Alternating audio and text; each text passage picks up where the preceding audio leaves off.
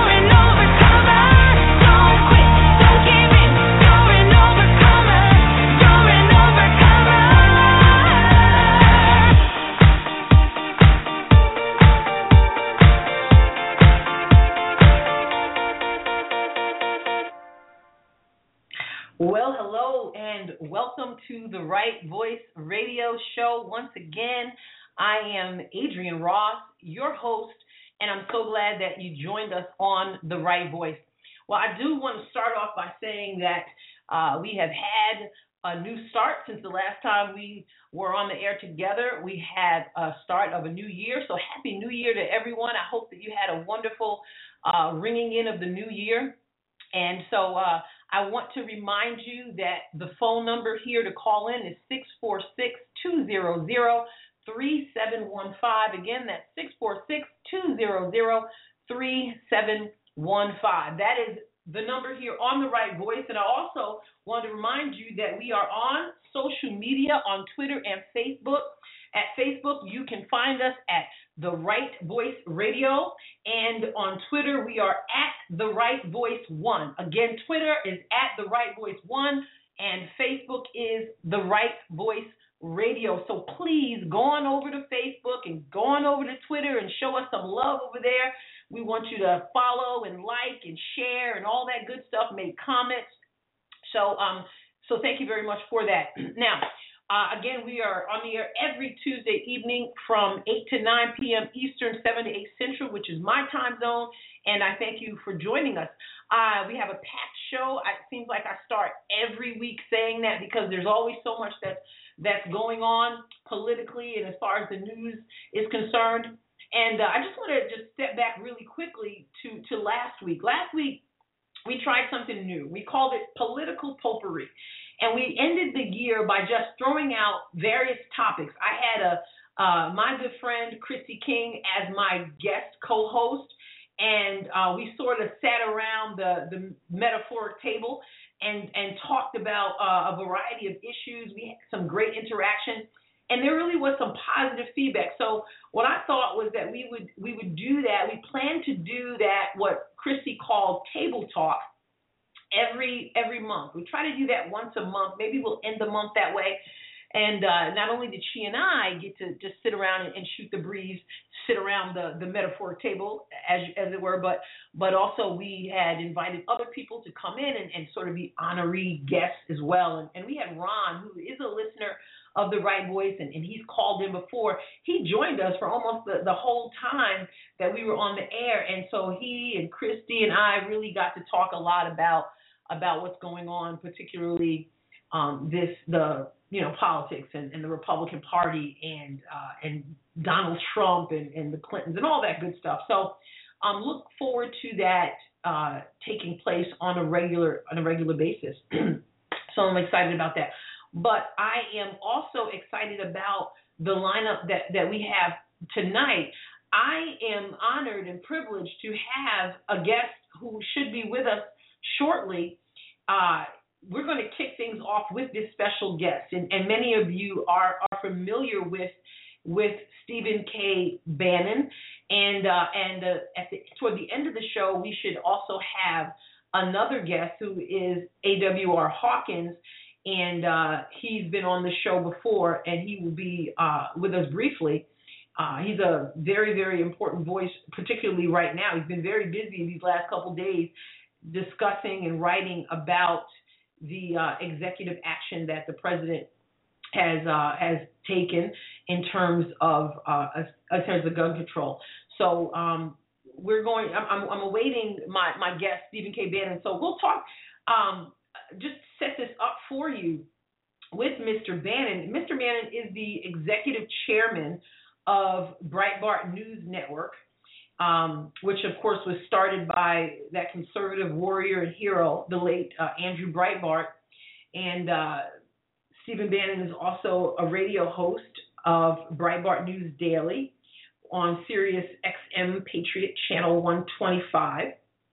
He is a writer, a producer, a director, a filmmaker, and probably most importantly, he's he's my boss, my supervisor at uh, at Breitbart News. So when he joins us, he I, I want him to talk to us about Breitbart News, and um, many of you are familiar with him.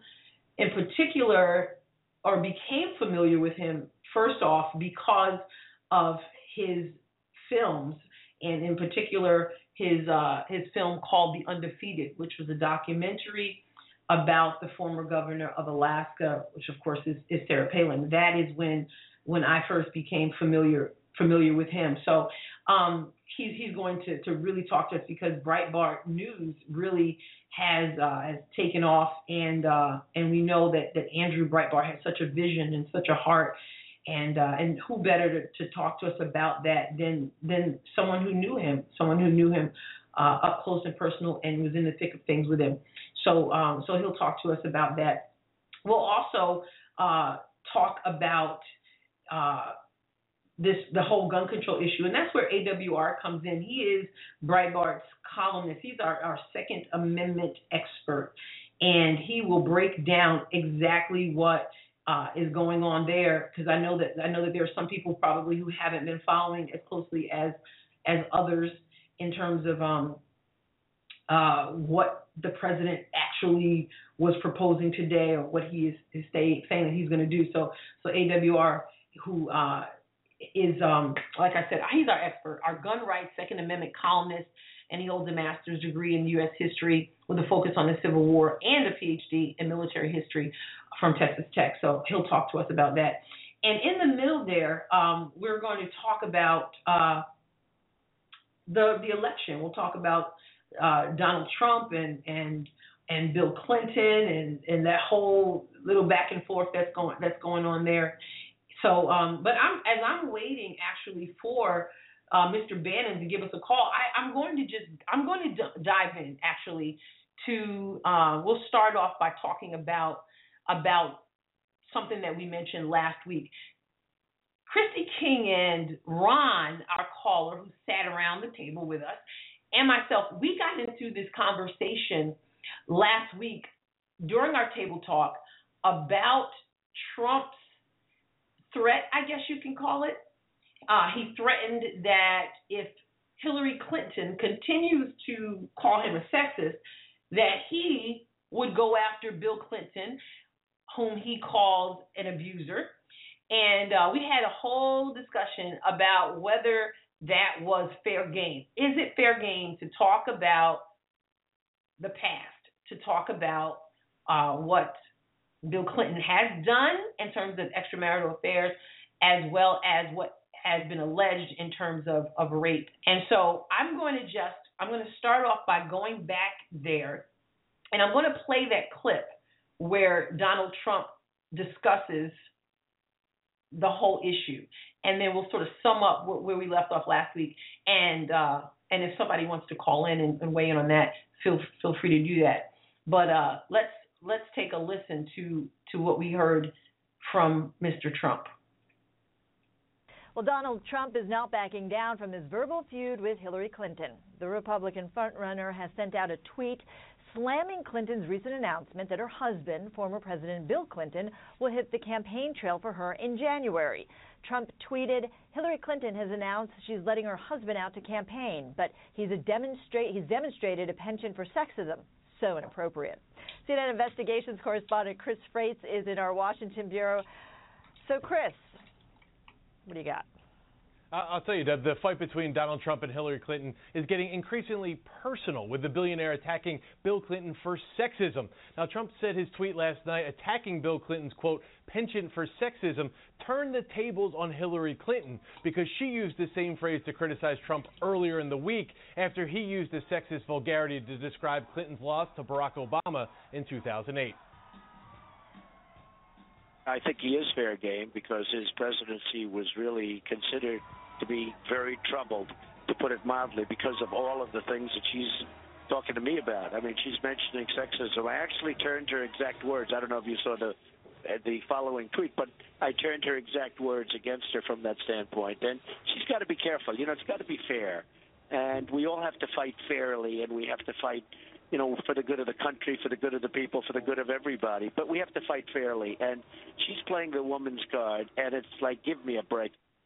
So the chairwoman of the Democratic National Committee fired back, saying Trump is practicing gutter politics and that the whole GOP field is following him down the sewer. It's really outrageous, the, the depth and how low he has allowed the, the campaign to sink. And the rest of the Republican field, Andrea, is going along with. Now, Trump's slam on Bill Clinton's marital infidelity and alleged sexual misconduct comes a week after the Democratic frontrunner announced that her husband will hit the campaign trail for her next month.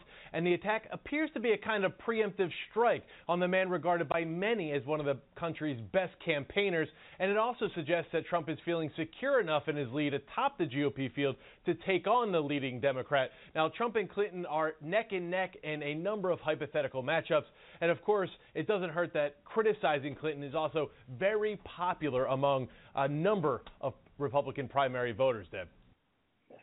Okay, there you have it. This is this is one of the areas we really uh, got into last week. Uh, my guest co-host Christy King and also our caller Ron talking about whether or not that is fair game. Bill Clinton's past, and uh, we're we're. It's interesting that um, we were so we were so passionate ourselves about this issue. And i even had someone who said you know i really wanted to call in. I wanted to weigh in on this. And uh, some people think this is fair game even though bill clinton obviously is not running for office. And then we have others who feel like, you know what, that's personal, that's a thing of the past, and and it's not going to work. Well, Bill Clinton did actually hit the campaign trail this week for his wife, and he did have to face that issue. And we will we will table that for now because we do have our special guest with us, and and maybe Mr. Bannon will weigh in on this before it's all over. I don't know, but we're going to table that, and we'll come back to it. And right now, I want to invite into our conversation executive chairman of Breitbart News Network, um, whom I talked to you about just a little while ago, um, Stephen Bannon, and we really want to to uh, to pick his brain about Breitbart News, about uh, Andrew Breitbart, about that legacy that he has, and also where Breitbart News is, is headed. Mr. Bannon, thank you so much for joining me on the Right Voice Radio. Hey, thanks for thanks for having me. Very excited to uh, be here tonight.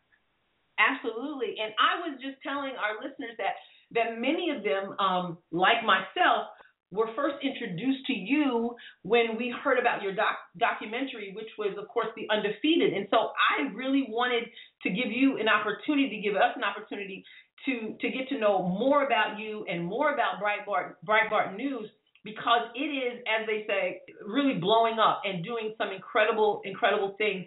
And you are so much more than I realized, and you're doing so much more than I realized at that time when I first heard of you. And I, I believe that's probably the case for many others. So um, again, I introduced you as a, our executive chairman at Breitbart News, that um, which of course was started by by the late Andrew Breitbart. That you're you're radio hosting Breitbart News daily. You're a writer, you're a producer, you're a director, you're you're a filmmaker, and uh, and so I wanted to to just talk to you about the fact that Breitbart is continuing to add to and expand, and, and it's getting it's getting better and better what, and better. What, what, what, what you know, as as part of the posse, the, you know how proud we are of, of of carrying on the legacy from Andrew. But you know, my first love was mm-hmm. uh after I left investment banking was filmmaking, and that's I was very fortunate to uh make a film with Andrew early on, Good Generation Zero, about the financial mm-hmm. meltdown right after President Obama came to office, and then. uh really had a chance to make this film with uh, Governor Palin. That yes. you know, you I met people like you and so many what I call the Palinistas, which are really mm-hmm. the backbone of the Tea Party movement, and, and quite frankly, the backbone of this kind of populist, nationalist, grassroots conservative movement that has really come to fruition here with Ted Cruz and Donald Trump and Dr. Ben Carson and this kind of outsiders race in 2016. Mm-hmm. That was really all uh, predicated, I think, on Sarah Palin's run for the vice presidency in in 2008. So I was very fortunate to make that film, and, and I met so many people throughout the country, like yourselves. And really, the last film I, I made was um, was working with Andrew. Right after that, I made the the Occupy movie. Uh, I made mm-hmm. a film called The Hope and the Change about President Obama, as seen through the eyes of Democrats uh, who voted for him, who were disappointed. But my last film was a film with Andrew we were making when he passed away. But I really haven't had a chance to um, to make a film in what the four years that right. he's been uh, that he passed away for the simple fact that I kind of stepped in. Uh, the Larry Solov, who was our president at the time, stepped up to CEO, and, and Larry runs the entire business side of the operation, and I moved back here to to Washington and New York and really run the content side of the business. So it's um it's been uh, you know we've had uh, we've been very blessed over the last four years to kind of you know put our heads down and as you know uh hire kind of the right people and get the right mm-hmm. technology and build the right platform and you know just because I think we present things in a in a certain way and we do uh, you know we're kind of relentless in how we report and um yes. you know it's it's caught on and and we try to uh every day uh bring incredibly sophisticated you know I think we have I said the other day more Ivy League or Ivy League equivalent you know, writers whether it's Tony Lee from Stanford or Larry Solov from Stanford or Joel Pollak and Ben Shapiro from Harvard or Peter Schweizer mm-hmm. from Oxford. We try to every day deliver, you know, Ivy League or Ivy League quality analysis and writing coupled with the, the most advanced technology uh, and algorithms and Facebook and search engine optimization, all that. So we've been right. very fortunate. This, this site has grown quite a bit, and I think struck a chord. I think that you know in, in um, – the month of November we did over uh, I think five and a half to six million comments. You know, we did a mm-hmm. hundred and I think thirty five million page views, thirty million uniques, uh, you know, eighty million visits to the site. But it was the comment section. I think we're the fourth largest on Facebook in the world as number of comments for a publisher. So we're we're you know that's in back of the Times of India and I think the London Times. I think we're like Yes. the Post, and I think we're fourth. So it's we've been very blessed, and you know, but we're only at the top of the first inning. We assume that on our current projections will be twice the size we are today. We're about 100 people, and we'll be twice the size we are in manpower by election day 2016, and we'll be probably two or three times the size we are as far as traffic and, and growth and all that by by December by Mhm. November 16. That's our plan. So it's we're just at the very beginning of this. and that's and that's absolutely amazing and none of it happens without without a vision and obviously andrew had a vision what was his inspiration i mean there certainly isn't a shortage of of outlets uh, uh, or or blogs or websites or whatever out there what was andrew's inspiration for breitbart news network and and what was he hoping to accomplish through it Yeah, it's a great question. I think that one thing that Andrew saw is that he believed that there was a global, and we kind of saw this in, in the Palin. You know, I re- refer back to people like yourselves and, and, and your audience and, and people you know and kind of met in the the Palinista movement. Andrew, and the reason we kind of came together, I think we both saw something in that Palin um, vice presidential run of people coming to these rallies and looking, you know, left and right and saying, "Hey, there's a lot more folks out Mhm. there than me," and it didn't matter what your uh, race was, what your religion was, what your economic status was, what your sexual preference was, right? Mhm. It, it it really was kind of blue collar, working class, middle class, um, you know, patriots, just hardworking Americans. And I think Andrew and I, when when we first started partnering up in the uh, in the spring of 2009, was that um, there was a global audience for that. You know, Andrew had come out of working, I think, about 14 years for Matt Drudge, right? So he had a very sophisticated. You know, people real, remember Andrew. A lot of them remember him at CPAC or these Tea Party rallies or on TV on Red Eye is this kind of very boisterous, very man's man, you know, real leader, dynamic, magnetic personality. But he was also one of the most sophisticated. In fact, I think outside of Matt Drudge, he's the most sophisticated person in that generation of understanding how people come to the news and how they come to information. The internet mm-hmm. and, and new media is radically different than television, and it's radically different than radio uh, or newspapers or magazines. And Andrew, having been an apprentice uh, and really Matt Drudge's right hand man for so long, understood that. And so he had this vision of what a website, a news site can be. If you think about the old blog world we had versus this highly sophisticated, graphically, you know, very appealing, uh, very dynamic monster site that he built, and he took about a year to build it before it launched. Unfortunately and tragically, Andrew died 72 hours before before the launch of the new site. Oh. He never saw the new site launch. He had hmm. worked al- almost a year of his life building it, right, and, and probably a year in, in that financing it. So two years of behind the scenes thing to launch this new site, and then died 72 hours. But he saw the possibilities of not just a site that would have verticals of spe- you know like big Hollywood and tech and sports, but also regional, whether it be California or Texas or Florida or Midwest. But as importantly, it would be global. He wanted the Breitbart brand to be ubiquitous throughout the world, where people who were really tea, he thought there was a global Tea Party movement, that there were people in Hong Kong and people in India and people in sub-Saharan Africa and people in Rome and Israel and London and throughout Europe that would be attracted to hard-hitting journalism, citizen journalism uh, of the things that mattered for them. And and Right. we know from our international expansion that his vision was right, and we're kind of we're just taking the playbook Andrew laid out, and we're just aggressively uh, and quite frankly obsessively marching down that path. hmm And and interesting that you should say that because what's going through my mind is when you when you know someone and you know their heart as you as you knew Andrew, I imagine that you feel a certain responsibility for doing their vision justice. And and we don't all get to see what goes on behind the scenes and how you how you all in leadership come to the decisions that you come to.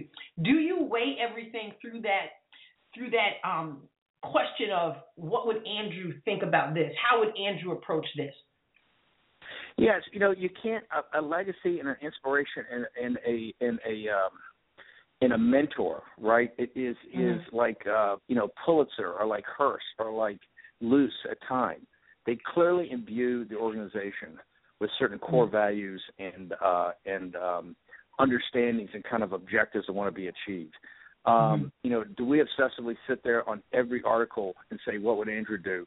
Absolutely not. I mean, he, Mhm. one, he wouldn't want that and, and wouldn't expect it. Do every significant decision, every editorial call. We have two major editorial calls a day, one at nine o'clock and one at six o'clock. And, and Alex, myself, and, and Larry Solov Mhm. still chair those every day as we have since the day Andrew passed away. And it, you know, it's always through our minds: is this the type of angle of attack that Andrew would um, that Andrew would want us to take on whether narratives or new verticals or hiring people or the sensibilities of the site or really stuff we turn down. We get approached by a lot of from people all the time to do things, and we're very, very conscious of this legacy that we've got, and kind of, you know, the fighting spirit that that we want to um, that we want to put forward. So, you know, we we consider ourselves. We've always said Andrew was a fighter. You know, his Mhm. number one thing was hashtag war. Uh, he really Yes. wanted to um, to go up against the permanent political class. He wanted to make sure that uh, the little guy had a platform and had a voice.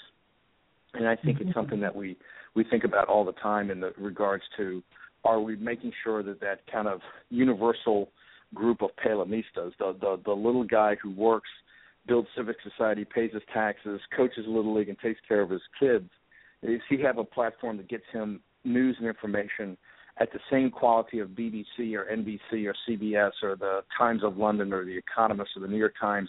In addition, uh, is uh, there to take on causes and uh, opportunities that uh, that they would uh, they would back up. So I think we feel we have a you know we have a very big uh, obligation to Andrew's legacy, and it's something we think about you know constantly. Right. And, and one of the things that that uh, Governor Palin often quotes, uh, one of the things that Andrew said that she quotes often is politics is downstream from culture. So what exactly lay that out? What exactly does that mean, and how does that how is that seen in in at Breitbart News? I think you see it perfectly in Donald Trump. I think Donald Trump's the personification of that. I think the culture is, particularly whether it's ESPN or whether it's Hollywood or whether it's television, the culture so shapes it, it, the the reality of what elective politics is. You know, Andrew was not that much into really elective politics. I mean, clearly he got involved in engaging, went to rallies, he talked and everything like that. He's the first to admit he didn't know the details of a lot of it. He certainly wasn't a policy guy. He was Right. the first to admit all the time, even when he was on TV being interviewed. That's just not his thing. He didn't know the details. And Andrew was not a spin artist. He didn't want to memorize three talking points before he went on TV to talk about mm-hmm. tax policy or Obamacare. You know, he would talk about something new, which is media and media bias or the way the media tries to craft things, and that's what he meant by culture. So I mm-hmm. think you see in this 2016 race that someone like Donald Trump, and even to a degree Ben Carson, people who speak in a nomenclature that's quite different than the political, you know, political speak, can touch chords in the American people or can address issues that are much more powerful than the political class. Even when that political class, the, some of the folks in it are, are conservatives, or small limited government libertarians or conservatives. So Andrew was always very much um, focused on the culture. It's one of the reasons that at Big Hollywood, and we've launched Breitbart Sports, and we've launched uh, Breitbart Tech, and our aspects of our Jerusalem and Rome and London coverage all have major elements of it of, of really looking at the culture, right, and how the mm-hmm. culture is helping to define politics. So it's something that's in many of the initiatives we're going to launch in the future are going to address that even more. I think one of the best things we've done recently is this tech vertical run by Milo Yiannopoulos, which is very much into the culture, particularly the culture of gamers, the culture of people under 30 years old. So it's uh, it's it's you know to me it's very important, if not critical. And I think the Trump campaign in 16 and, and the power that Trump's had in defining the contours of this race show you that politic culture is definitely upriver from politics and is quite frankly the, the, the more important current.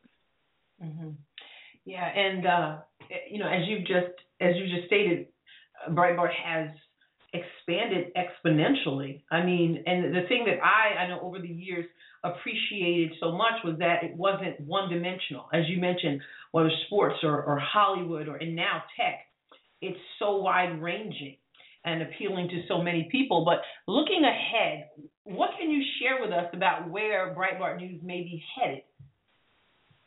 Yeah, the one thing we're not going to try. The One thing is you've seen being on the inside is that what we try to do is not get ahead of ourselves. I think that it's Mm-hmm. it's very important in this time to to present super high quality. People's time is the most precious resource they have, and so when people come to our site, we want to make sure that we're and, and you see that the complexity of actually putting up. You know, today I think we put up 350 pieces of content a day, whether it's on the Breitbart TV or uh, you know uh, one of the verticals like uh, tech or Jerusalem. If you aggregate it all up, I think it comes Mhm. over to 300 pieces of things. Just the mechanics of doing that is Mhm. laborious. I mean, it takes people, it takes quality of of copy editing, and people know grammar and typos, and the tech people that know how to get it up, and the and the ability to get it to Facebook and to know algorithms to drive it on search engine optimization, and you know to write it and edit it and assign the things and make sure legal signed off on it, right? And so all of these different elements you Mhm. have to have a central core apparatus. Our number one priority, in thinking of Andrew and Andrew's legacy, is to make sure that we are considered the number one site of this populist nationalist conservative movement. We are, you know, we started when we launched this site right after Andrew died, or, or you know, the couple of days after Andrew died. You know, we were basically the same size as many of our old competitors, like the Daily Caller and the Washington Times and the Washington Examiner. You know, just Mhm. because of our ability to focus and grow, where you could probably add up all our competitors combined, and they would probably not be the size of Breitbart today. Uh, It's been Mhm. that type of growth. Now, that is because we've had maniacal, obsessive focus on this Mhm. site and really turned down many opportunities in television and other things because we just don't want to spread ourselves too thin. The managerial um, focus that it takes, along with the content quality, the writers and the researchers and the editors and the copy editors, we didn't want to get ahead of ourselves. So we di- didn't want to really get into cable or other things like that. We did start small uh, on radio, and Sunday I had a Sunday show, and Andrew was a guest many times, and on KBC. Mhm. We then shifted that to Sirius XM.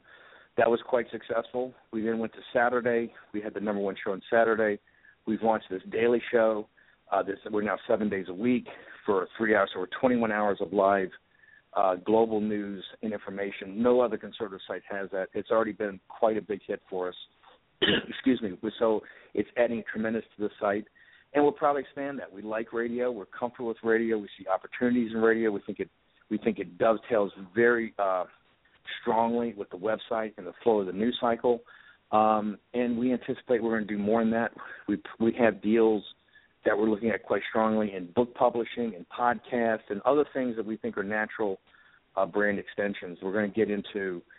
We're having a series of meetups. Uh, you know, we had a couple of tests, a couple of prototypes we tested in this, in this fall. We're probably Mhm. going to get quite aggressive in rolling those out to have people throughout the country kind of come and meet Breitbart personalities.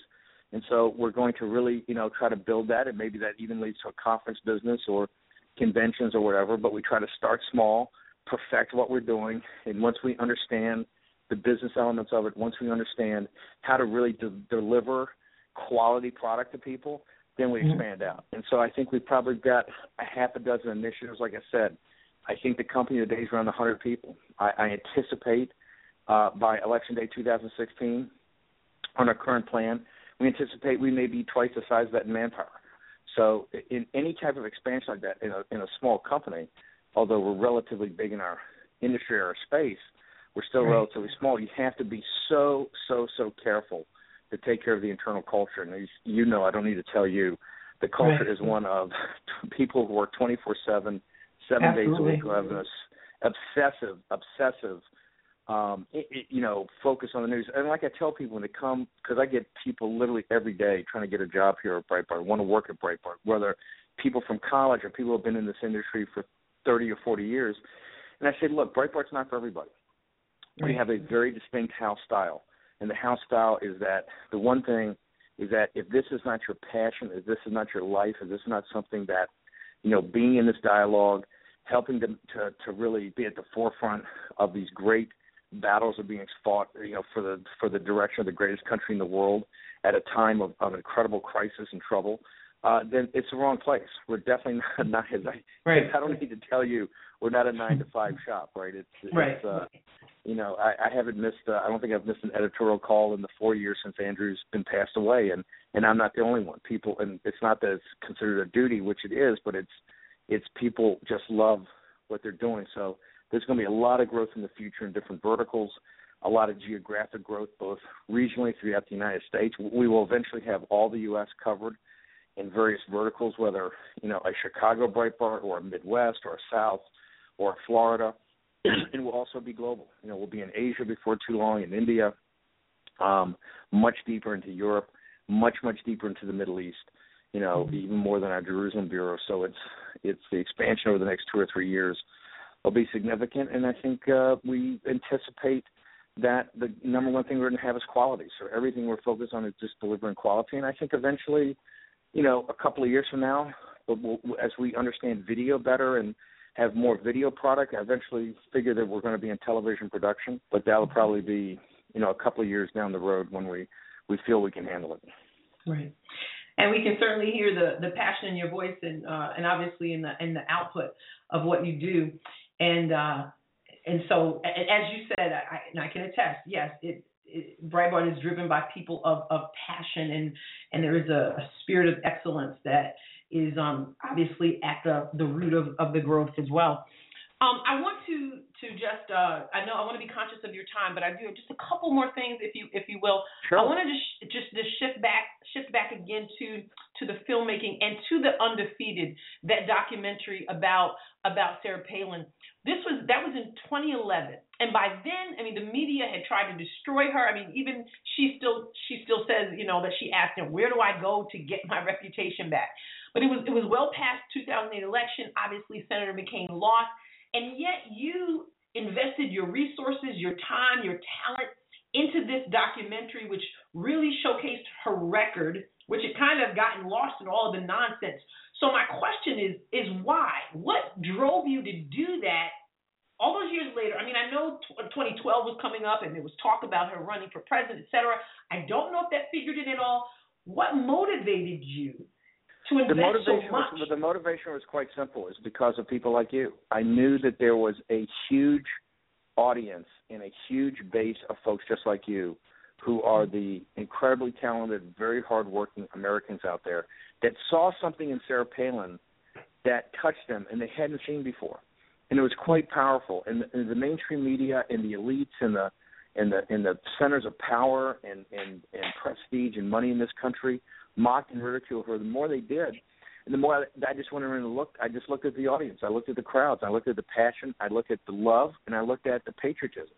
And I said, mm-hmm. because she got defeated, and I still believe she was defeated principally because of the financial meltdown of September 18th of 2008. You know, they were up mm-hmm. in the Gallup poll when, when that happened. Right. McCain horribly mishandled it. But I sat there and I said, you know, th- it's not over by a long shot. If this country's ever to get sorted out again, and I didn't really know much about President Obama at the time. I knew very little about President mm-hmm. Obama, but I knew that the country, even under President Bush, was on, was in a very was going in a very I thought bad direction and it had mm-hmm. to be and that had to be sorted and, and it had to be sorted by really going back to kind of first principles principally tying to this working class middle class patriotic american that i saw you know that you kind of personify and so mm-hmm. quite, quite frankly making the film was a yes it was in 2011 and and you know i thought hey maybe she decides to run again for president but it doesn't matter it's this mm-hmm. this she could be she is emblematic of what could be a much much bigger movement in this country and a much much bigger um, and more important um, uh, you know event or process that eventually is going to be necessary for to save this country. And quite frankly, I think you see that in the Ted Cruz, Ben Carson, Donald Trump. You know, two thirds of the GOP voters support you know one of those three mm-hmm. guys who are kind of right. the personification of the outsider. So that market was there. The growth of Breitbart the people come mm-hmm. today are exactly the type of people I wanted to make that film for. It was why that um, Sarah Palin and Andrew Breitbart were so close. Remember, Andrew was a big part of that film and was mm-hmm. very helpful to me in thinking through uh, how to make the film. And and um, you know, he got it. He got her audience. That was his. You know, those were his peeps. And so I right. think it was the inspiration for it and and what was there, and it had you know, it really was unconnected. The timing was that it could have been a perfect launching point. In fact, the success of it and the popularity going around, I still believe today, and I've told her this many times, that if she ran in the Republican primary, I have no earthly idea if she would have beaten Barack Obama. Um, Mhm. And I don't think she understands. I don't think President Obama would know that. That's still up a question. But I don't think to me there's any doubt that she would have been the Republican nominee, that she would have won uh, a primary if she had gotten uh, focused and gone and done it. So it's Yeah. um, it's uh, you know she's an extraordinary woman. I, I'm so proud of the film. I had a great time making it. I met so many great people, but in the making of it, it was one thing to find her story and all the great people in Alaska. But I got to tell you, the experience of taking that film out and distributing it throughout the country, and all the great people I Oh, met, yeah.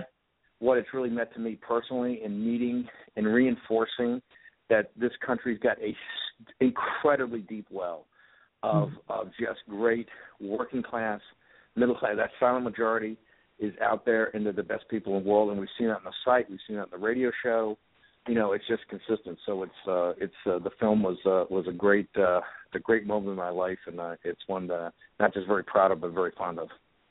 Yeah, and I I appreciate that that you made that also, and it was it was very exciting watching it unfold and people coming out in different places and just getting behind it, and the truth getting out there. Um, so I, I thank you for that. Also, I have one more thing for you, sir, before before I let you go, and that's Sure. this. 20, 2016. I mean, you've mentioned various candidates, et cetera. This is such a unique, unique cycle. I mean, I don't know if anyone thought we would be here. We've got Hillary Clinton on the left leading in the polls despite obviously a less than stellar record as Secretary of State. You've got Benghazi, you've got these email scandals. And then you have Bernie Sanders here, this this socialist who's resonating with people. And and then of course on the on the right, record number of candidates, this non establishment wave. What are your I don't know if you're a man of predictions or not, but if you could just just leave us with a thought about 2016, what you're predicting, what you what you're sensing, lay it on us. Well, I think you know Samuel Goldwyn once said this about the, uh, you know, one of the founders of MGM said this about the movie business. Nobody knows nothing, right? It's it's it's this is enormously complicated. I do think though that if you look at this movement, that has really, I think all the pundits have been wrong and they've been dead wrong. And the three people they've mocked consistently since the beginning are Dr. Ben Carson, Senator Ted Cruz, and mm-hmm. Donald Trump. That that populist, nationalist, traditionalist, conservative, grassroots movement that is really on fire on, on the on the conservative and Republican side, and even a little bit of what Bernie Sanders has tapped into on the on the on the left, is that people want their country back, right? People are think that this country's gone in a in a in a very uh, in, in a very it's in a very precarious situation, and you see today, you know, with President Obama's gun grab, that the permanent political class, and particularly Republicans, are enablers. They're everything Sarah Palin called them out as. You know, they're really they're really the junior partner to President Obama, and that's why I kind of, in one regard, admire President Obama because he's he's accomplished everything he set out to do. Mm. Right? You know, he, he he you may not agree with his political philosophy, as I certainly Right. don't. I certainly don't agree with his economics. I don't agree with the way he comports himself and the way he uh goes about things and some of the ways he interprets the Constitution or just does what he wants to do. But he's a guy.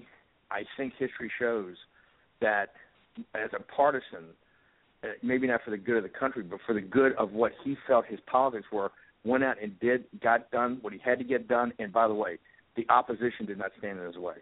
And I think that that Trump, Carson, Cruz, populist national is the true opposition to the progressive left and the true opposition to this very corrupt permanent political class we have in Washington D.C. that pres- that uh, Sarah Palin has been railing against for so many years. And so I think the number one prediction is that we're going to have one heck of a fight uh, Mm. going down. You already see it, and I think that uh, for the little guy out there and for the Palinista, it's a great time of victory. and It's a great time, or it couldn't be a better time to participate. You know, your voice is being heard as much as you're mocked and ridiculed, and even Mhm. by pundits on Fox, right, or conservative pundits in the New York Times that call you vulgarians or natives, nativist or racist or homophobes or know nothings or xenophobes. You know, they got That's right. every name in the book, you know, from the R word to the N word to the uh, Mhm. X word. Uh, it's a great time to be around because you're winning. Your voice is not only being heard, it's having a massive impact. And if you look at what's happening in Europe with Front National and Front National in France, UKIP in Europe, the National Alliance in Italy, uh, you know, um, Pegida in Germany, AFD, Swedish Democrats. This populist center-right grassroots movement is catching fire throughout the world, and I think we're on the right side of history. And it's just going to be an incredibly fascinating ride for the next couple of years. And I'm loving your optimism. I'm loving your voice and all that you're doing. Thank you so much, sir, for joining us on the Right Voice. Thank you for your your commitment to Andrew's legacy, also for your your commitment to your own vision, and and, and obviously for taking the time for uh, with us here on the Right Voice. I appreciate you very very much. Thank you well, so great much. Thank you so, and, and thank you for the hard work. As you know, it takes a very special person to to be able to day in and day out, the 24 hours a day, and the hours that you know that everybody pitches in. But you've been a great uh, great asset. So uh, I can't thank you enough, and thanks for having me on the show. All right. Thank you for the opportunity. God bless you. Goodbye. Well, we have been talking to to Stephen Bannon from uh, Breitbart News, the the executive chairman of Breitbart News, and also a writer and a filmmaker and a director, and, and all so many things that he has added to to the conservative movement. And I appreciate his time. And of course, the most important job of all is that uh, he is he's my my boss, and I'm um, just grateful that he gave us his time. I know he's an extremely extremely busy man, as he said. Um, he's driven by passion, and there's there's no nine to five with with Breitbart, so he puts in an awful lot of hours, and that he would take the time to to talk to us about Andrew's vision, about about Governor Palin, about um, about where we're where we're headed is um, in this conservative movement, and, and just the the regular, average, everyday person like yourself and my, myself who care about this country that he would talk to us about that and encourage us is is uh, I'm, humbled by that, and I thank him for that. I'm going to take a very very brief break, and then when I come back, I see that we do have our, our next call, whom I've already talked to you about, Mr. A.W.R. Hawkins, our Second Amendment expert, and we certainly certainly need to hear from him today in light of the president's executive orders on gun control. Um, sometimes here, as you know, we go into into overtime on the right voice, and uh, and so we that is a, a, very distinct possibility today. But um, hang with us, and we'll be right back. I'm Adrienne Ross, and I'm your host. Our deepest fear is not that we are inadequate. Our deepest fear is that we are powerful beyond measure. It is our light, not our darkness, that most frightens us. Your playing small does not serve the world. There is nothing enlightened about shrinking so that other people won't feel insecure around you. We were all meant to shine as children do. It's not just in some of us, it's in everyone. And as we let our own light shine, we unconsciously give other people permission to do the same as we are liberated from our own fear. Our presence automatically liberates others. As I said last week, so say I again, I absolutely love that monologue from Coach Carter. It's so it's so powerful, and uh, so it, it, and it actually is a, is a pretty good segue into into our next uh, session here because uh, fear, I suppose, some would say, has has been gripping a few people, or, or that perhaps some people are trying to play on on fear in terms of this whole gun control issue. I don't know. But that's why I have someone on with us today who will be able to break some things down for us in terms of what's going on.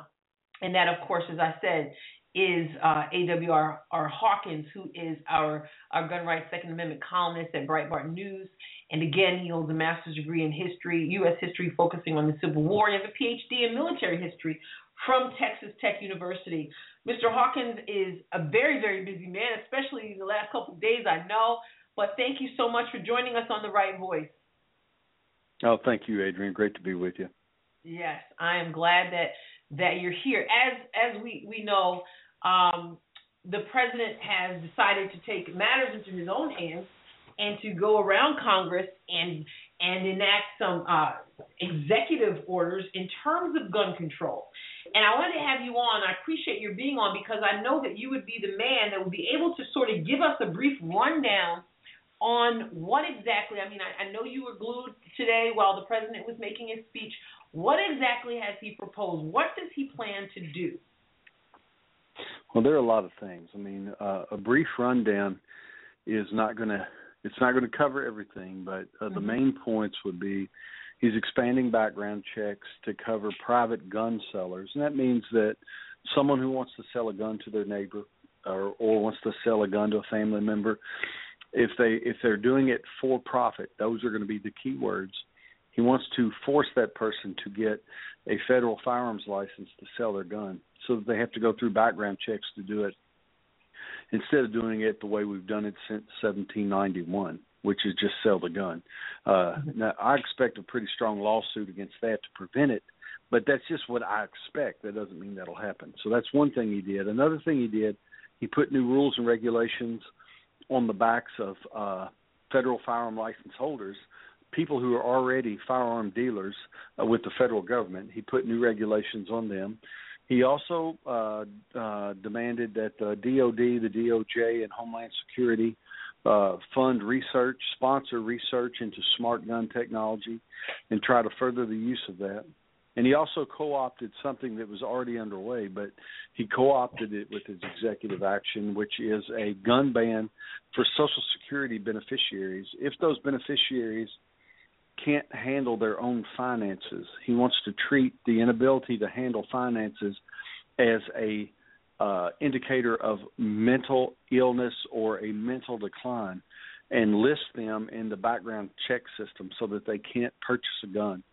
So those are four things. There are many others, but those are four big things. Mm-hmm. Here's the here's my question. Okay, when I when I hear about the, the private sales, um, whether you sell online or, or uh, selling to a neighbor or a family member, whatever, you will then be required to conduct the background check here's here's my very basic question. What's what's the problem with that as you see it? Well, I mean, I'll ask you this way: Should you be required to do a background check or get a license before you speak your mind? Should you be required mm. to do a background check or get a, or get a license before you buy property or sell mm-hmm. property? Should you be required to get a background check before you can be considered secure in your house's papers and effects. That's what the Fourth Amendment said. Should you have mm-hmm. to, I could keep going. Should you have to get a mm-hmm. license mm-hmm. before you deserve due process? See, the thing is, the Second Amendment is not a privilege; it's a right. right. It hedges mm-hmm. in a God-given right that is as certain as the God-given right to freedom of religion, freedom of speech, freedom to own property, to be secure in my person, houses, papers, and effects, so on and so forth. When we can start licensing these rights, we're really saying these aren't rights; these are privileges. And and the further the government infringes on the Second Amendment, the more it ceases to be exercised as a right, and it's exercised more as a privilege. And once once we're foolish enough to believe that the government gives us that privilege, then we're one president away from from the right president. Whoever that president is, when he's in the mood, he'll just he can just begin to limit access to guns and and even confiscation is not out of the picture, but there will it would be a piecemeal confiscation, but the right president can do it once we're dumb enough to believe that it's a privilege, not a right. That's why we have to fight it tooth and nail. Mm-hmm. And I have to ask, when we consider the mass shootings, the terrorist attacks that have occurred, was there anything that you heard the president say today? Uh, any of those things? Would any of those things no. have been? I know what you, you know what? Would any of those? I don't even know what to call them. The, these things that he's proposing. Would any of them have stopped any one of those? No. Well, let me ask you, and this will be good, and and your and for your listeners and for my readers, think about this. Let me ask Adrienne, let me ask the question back to you this way. Were any of those mass shootings carried out by a Social Security beneficiary mm. who can't handle his or her own affairs? No. Were any of those mass shootings carried out by uh, FFLs who, I mean, see, I, I can just take his rules and flip them back and frame them as questions, and none of them apply to any of the mass shootings. Nothing mm. he's talking about would have stopped anything.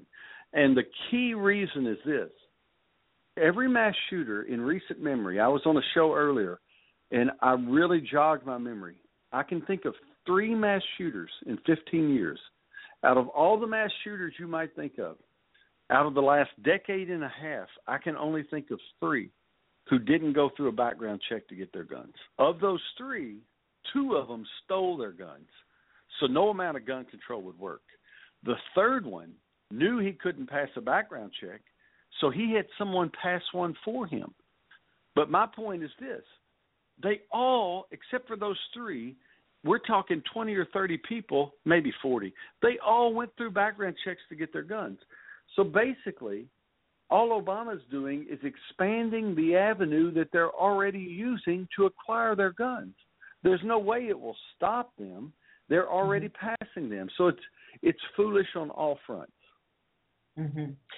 And what about the mental the mental health issue? Because now, of course, I think that people are concerned that that violates or will violate the uh, the doctor patient confidentiality. And right. And yeah. so now doctors are going to have to sort of snitch on their patients. Right. And you know, there's going to be some problems here if if the conservatives will show some back backbone because they passed a law in his first term to keep doctors from snitching. And uh, and the whole the reason was there was a fear that Obamacare would be used to form a da- to form a database for a gun registry, and so there was a law passed that prevented doctors from doing that, and so now you'll have to ask whether what he is saying they can do, if that violates what Congress said they can't do. So this could end up being a drawn out situation, but it all boils down into whether Speaker Paul Ryan and Majority Leader Mitch McConnell will man up and do something, or if they're too busy going to the cocktail party tonight. We'll have to see. Mm. Well, this will be very, very interesting um, because obviously the whole issue of constitutionality uh, is is uh, is on the table, and there's some things that he mentioned. I was listening to Judge uh, Napolitano on Fox today, and there were some things obviously that the president is within his rights to do. Um, and then there are some, you know, one thing he cannot do, of course, is, is, is write the law. And so that's that's an issue. And so we'll have to see if this if this whole thing stands up. And uh, and I guess that remains to be seen how this will all unfold.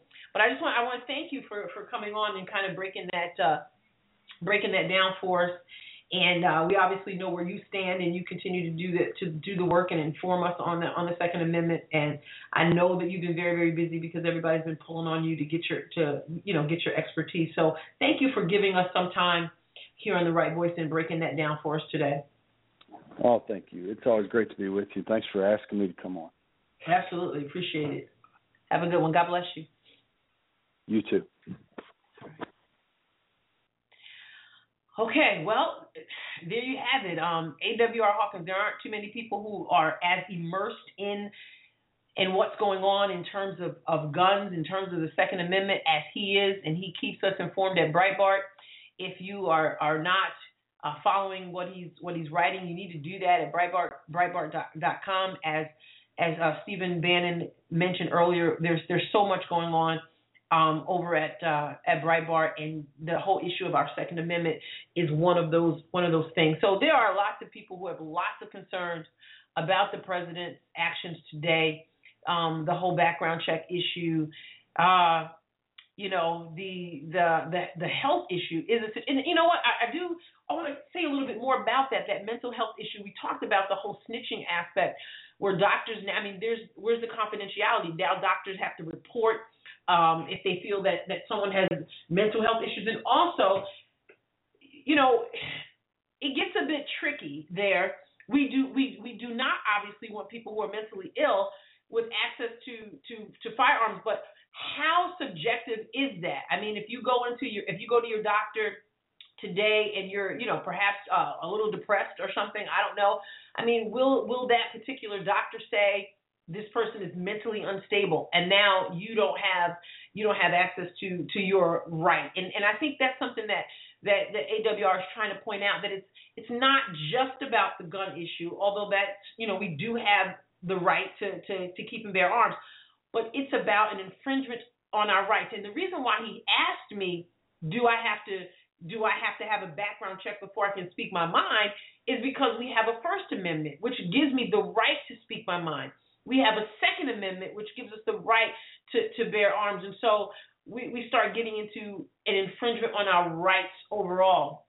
I think every one of us obviously wants uh, uh, to be safe. But here's my thinking too. I want we have laws on the books, and I was just kind of blown away by the fact that the president. One of the things that he mentioned today was that they were going to hire 200 ATF uh, workers for the enforcement of laws. Well, you know, you should have been enforcing laws all along. I mean, we don't need a we don't need a big press conference and we don't need an executive order for you to tell us that you're going to enforce the laws. We have laws, and you should have been enforcing them all the years that you that you've been in office.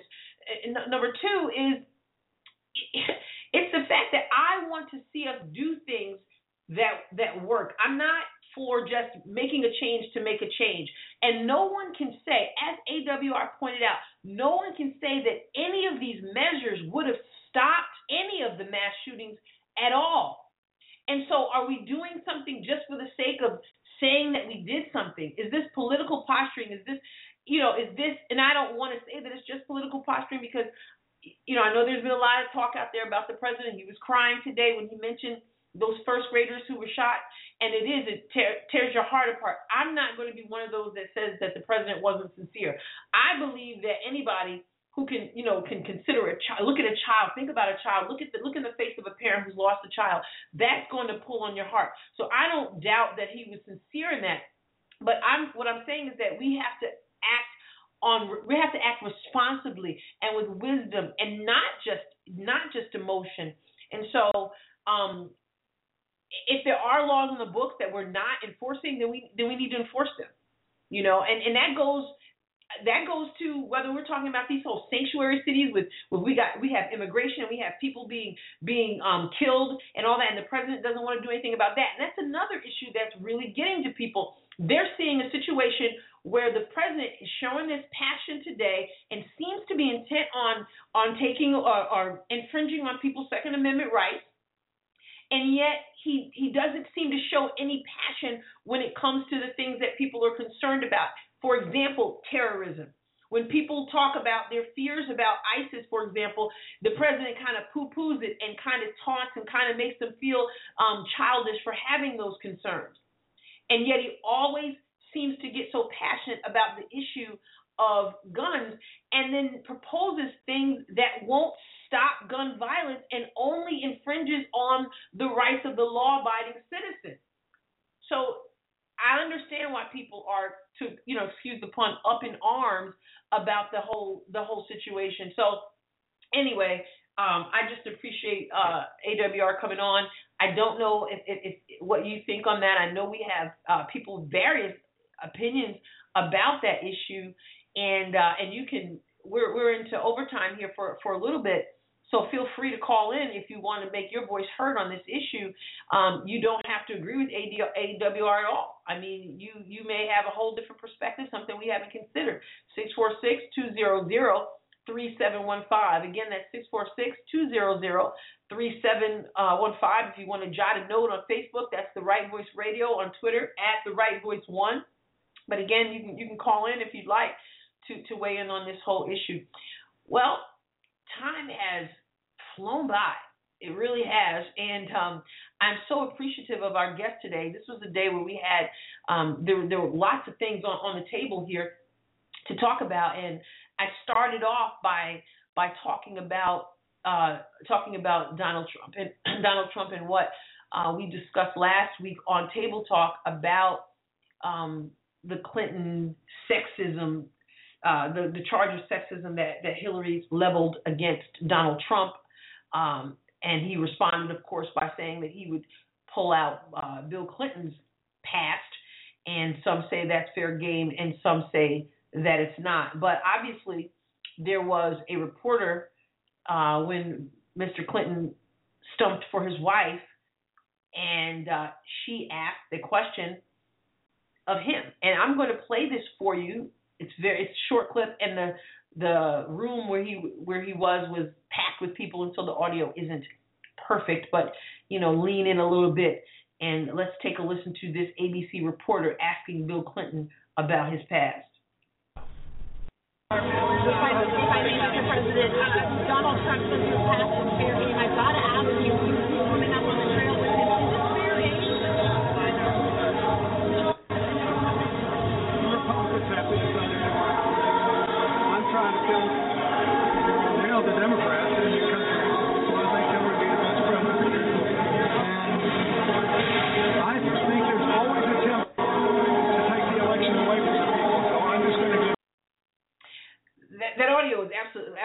horrible. And somebody, someone joked and said that that might be his strategy. Just make sure that you answer questions in a in a packed, crowded room with music playing in the background. But basically, the reporter said, "I I hate to ask you this, but is it fair game to talk about your past?" And he really, Mr. Smooth, Mr. Slick, as they like to call Bill Clinton, he wasn't so slick in his response. There was there was some hemming and hawing, and and basically he said that I will let the Republicans deal with that. He, you know, he was criticized for his handling of that question, but I'll let the Republicans deal with that. You know, there will always be people who want to take it away from from the people, take the issues away from the people, or whatever. But um, the interesting thing to note is that after Donald Trump's uh, threat, I guess he might call it a promise, he Hillary Clinton seemed to to not want to go there in terms of sexism. We haven't heard, we haven't heard that. So even when she was asked a question about him, something about him, she said that she made a New Year's resolution, and that was basically that you know she didn't find him worthy of uh, responding to. So she wasn't going to respond to that. I don't know how long that's going to work for but that seems to be the direction uh, she's going in. So, in any case, um, I just want to say thank you. Thank you for joining us. I had um, tons of things to talk about today, but you know what? I am so glad that I didn't get to them because that that speaks to the quality of the guests that we had here on the Right Voice. Uh, with Stephen K. Bannon and also with A.W.R. Hawkins talking about two very, very important things. Well, actually, Mr. Bannon talked about so many things. Talked about um, Andrew Breitbart, talked about Breitbart News, I'm assuming that you are familiar with Breitbart News Network. If you are not, then then you need to get up to speed on this thing here.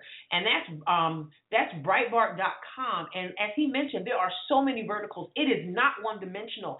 It is it covers everything from Hollywood to sports. We're into you know we've launched Jerusalem and London, even tech for you gamers out there, as well as national security, which is global. We have so much going on at Breitbart, um, big government, and that was how it started. You know, with the bigs, you know, um, big government, big journalism, all that.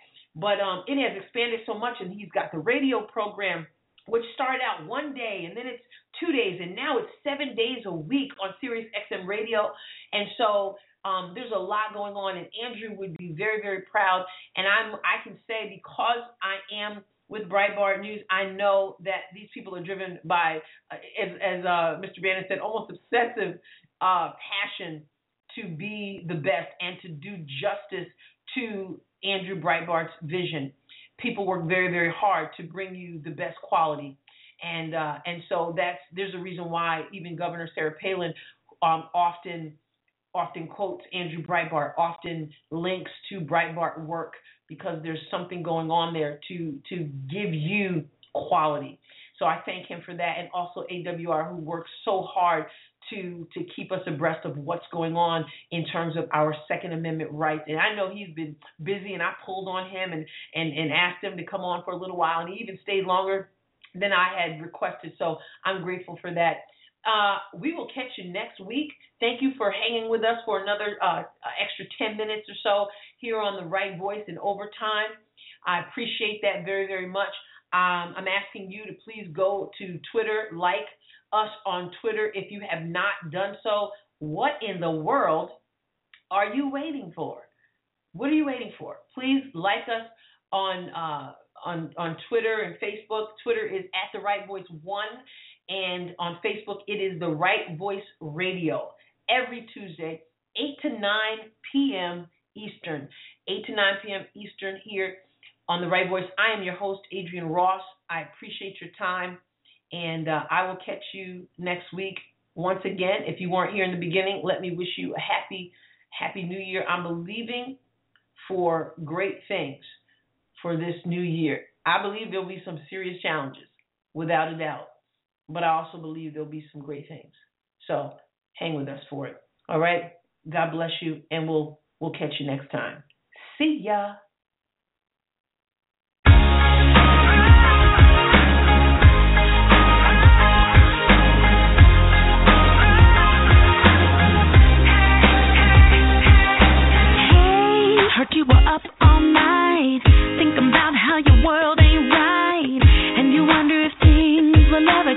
better.